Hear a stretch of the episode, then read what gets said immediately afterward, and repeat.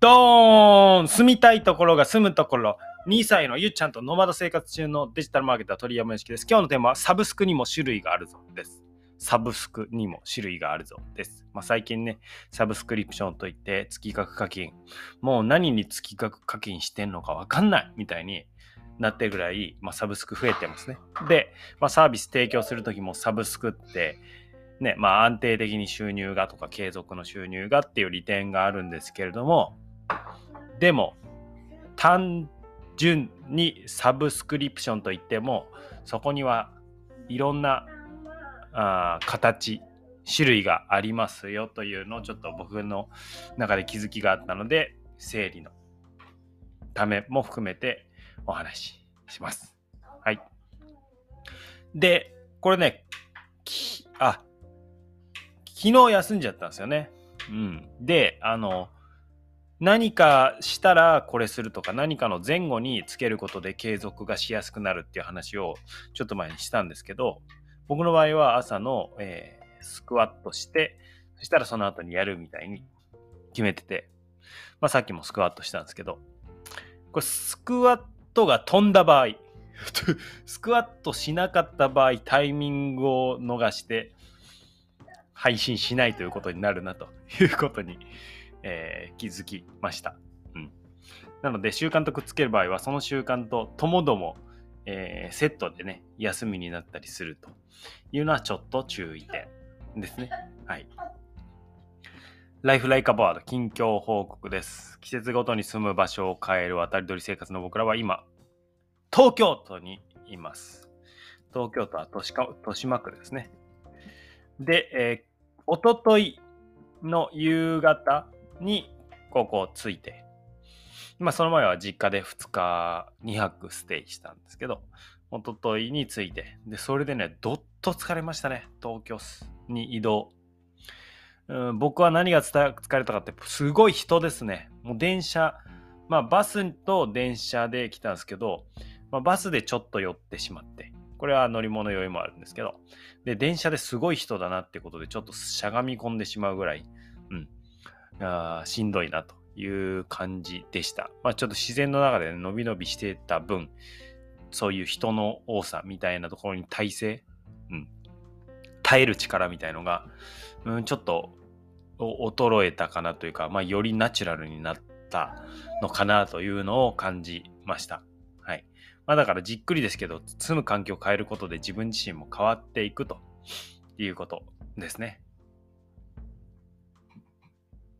さてさて、東京ステイはあ残り2ヶ月なんですけれども、人に会ったりとか、まあ、リアルのイベントにね、参加したりとかして、えー、楽しく過ごしたいなと思っています。昨日なんかは音楽デジタルマーケティングの、まあ、去年の12月から参加してるんですけど、オンラインでずっと参加してて、リアルでね、参加しました。やっぱりリアルだからこそ話せることとか、まあその後懇親会、えー、講座の後に懇親会があって直接ね、えー、音楽の、まあ経営者の方とかとね、お話ししてコミュニケーション取るのはやっぱりいいなと直接でしか感じられないこと、なんかこれ言語化できないですけど、なんかやっぱり空気感とか熱とかあるなって思いました。はい。So let's get into the main topic. サブスクにも種類があるぞというお話ですね。これ、僕の中では、あの、まあ、一旦整理ができて3種類です。どんな3種類だと思いますか？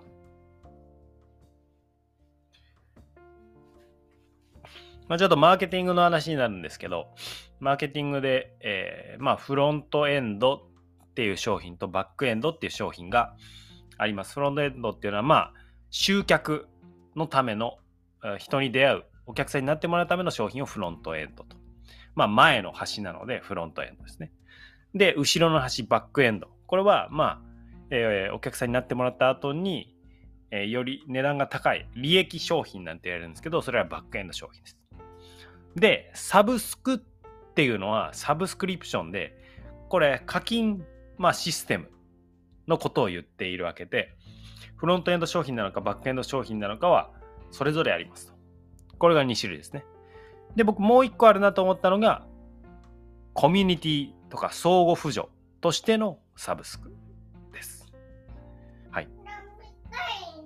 で、えー1個目なんですけど、フロントエンド。まあ、フロントエンド、バックエンド、一緒に話しますが、フロントエンドとしてのサブスクは、まあ、ステップですよね。最初のステップとして、えー低価格。例えば、月1000円で、なんか、まるまる飲み放題。それ自体ではめちゃくちゃお得なんだけど、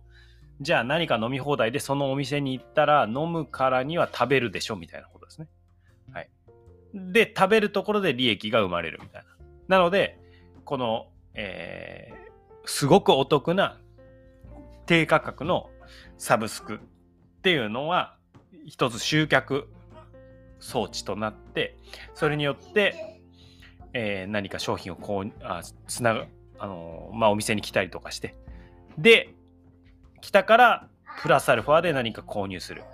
サブスクがなかったらプラスアルファ購入しなかったのがサブスクがあることで来てまあいわばバックエンドとなるような商品とかも買ってくれるというような構造ですねなんか会員権とかも、まあ、ここら辺に当たるかもしれないです。低あの低い価格のものですね。はい。で、最初のつながりとしてのサブスクでつながっていって、えその後でバックエンドの商品を購入してもらうような流れっていうのが一つ。二つ目。これは利益濃い価値提供のためのサブスクっていうことでバックエンドですね。バックエンドとしてのサブスク。まあ、これは、ま、強力なサポートがあるとか、まあ、継続的にね、えー手厚いものを受け取っていきたいという場合に提供するものですね。強力なサポートがあるもの。それから、まあ、うんと、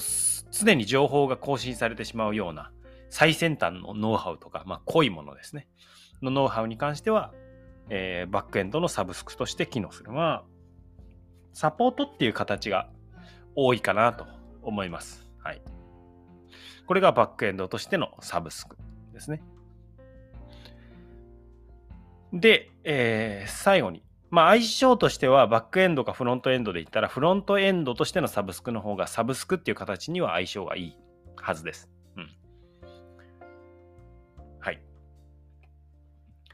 で、3つ目が、これは僕的な発見だったんですけど、つながりのためのサブスクですね。つながりのためのサブスク。まあ、これは、えー利益が一番、一番の目的。利益につながる、んと、金銭的な利益につながるってことが一番の目的じゃないんだけれども、えーじゃあ、無料でいいかっていうと、そんなことなくて、それが一個の課金する、サブスクで課金するっていうことが一個のハードルになって、ある一定の、まあ、価値観とか、一定の基準を通った人だけの集まりになる。という意味でのサブスクですね。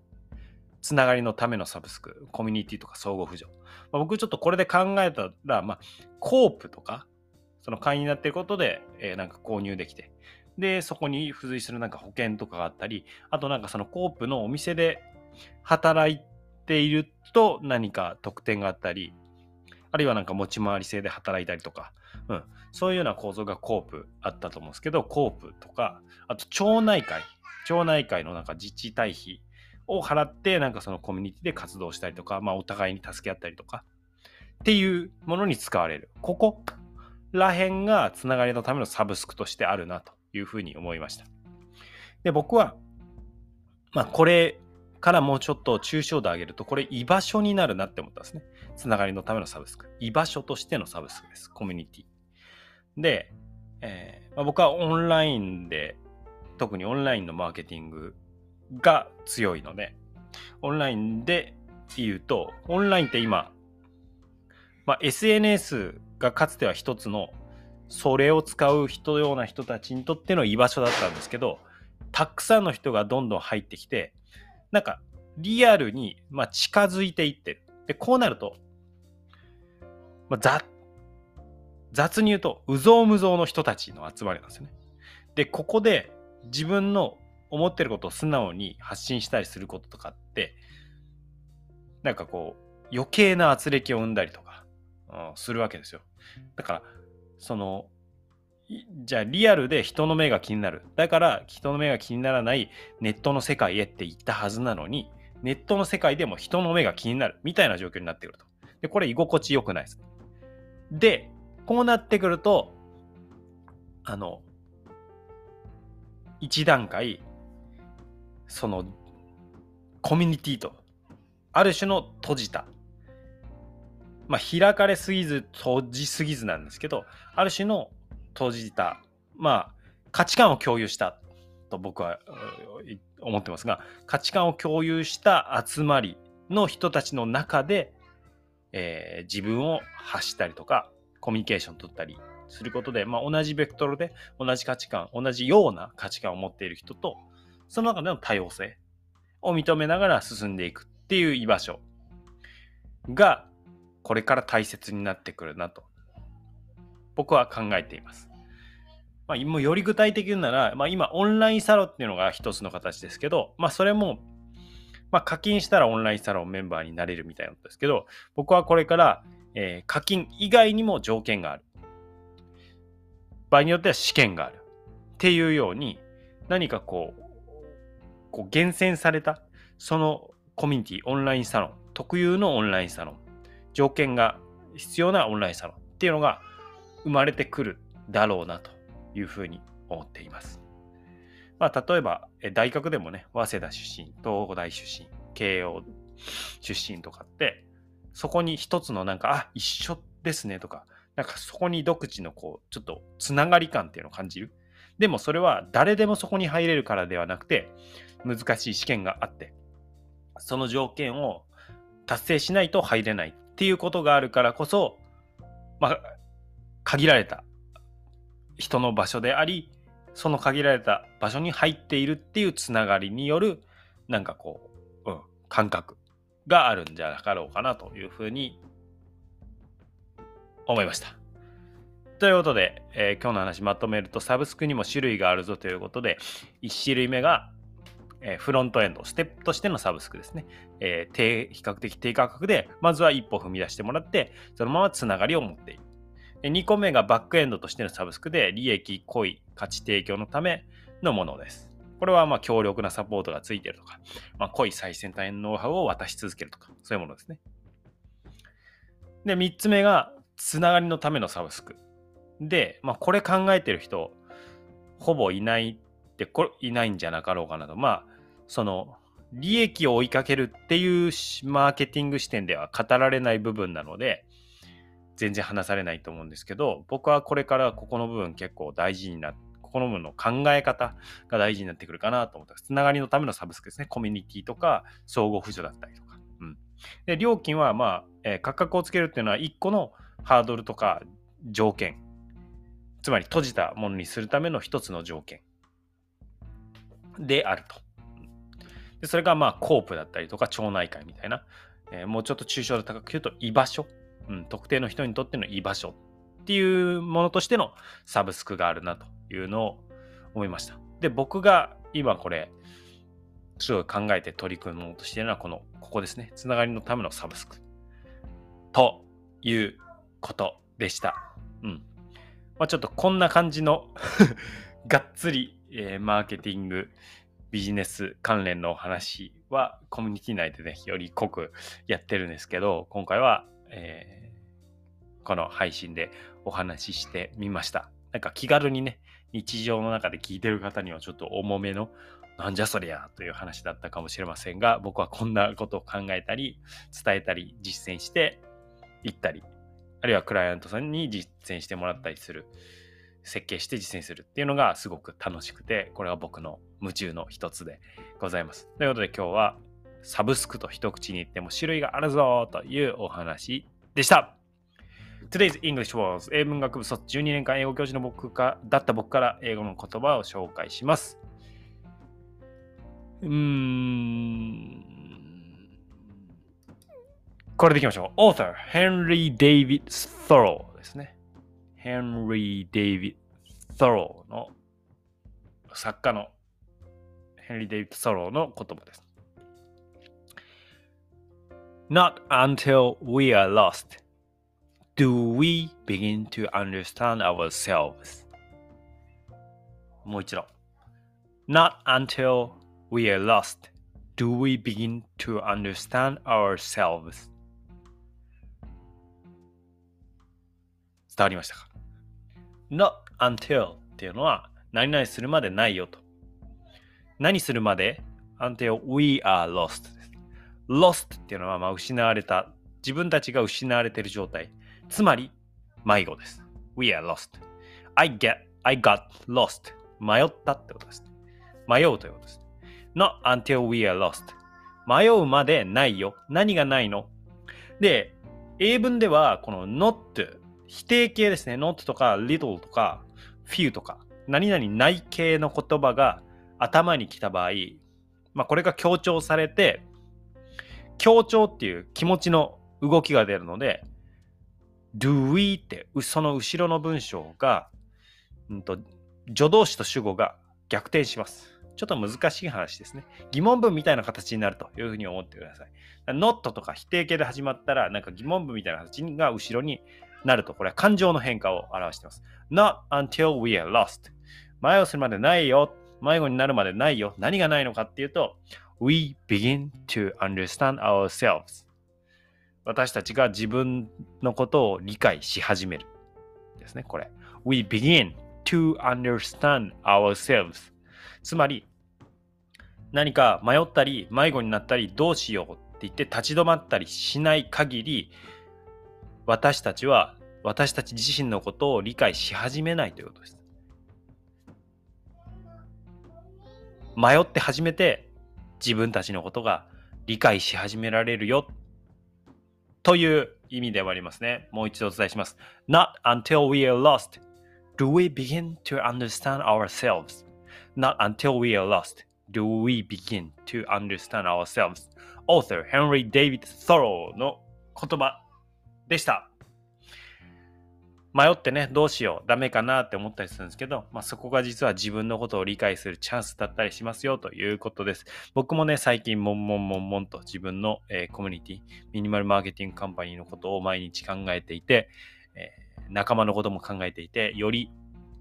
うん、そうですね。まあ、一緒に高みにとか高い価値提供して、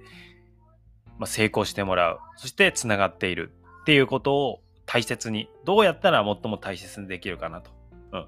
いうことをすごく考えています。あなたも何か迷ったり、えー、考えることあると思いますけど、それは自分自身を深く理解していくチャンスになるはずです。最後にお知らせ、マーケティングの始まりは価値を発見するなのですが、それは個人においても同じです。12年間教師をし、今は商品、サービス、人の価値を見つめている僕と、才能の種を発見するワークショップをやって、あ、才能の種を発見しませんか？そのワークショップやってるのでよかったらご参加ください。リンクは説明欄に貼っておきます。今回の放送が参考になった方はフォローしてくださると嬉しいです。あなたのお耳に旅先からの声をお届けします。夢中を武器に今日も一歩成長を楽しんでいきましょう。Thank you for listening. You made my day. 鳥山よしきでした。Have a nice day.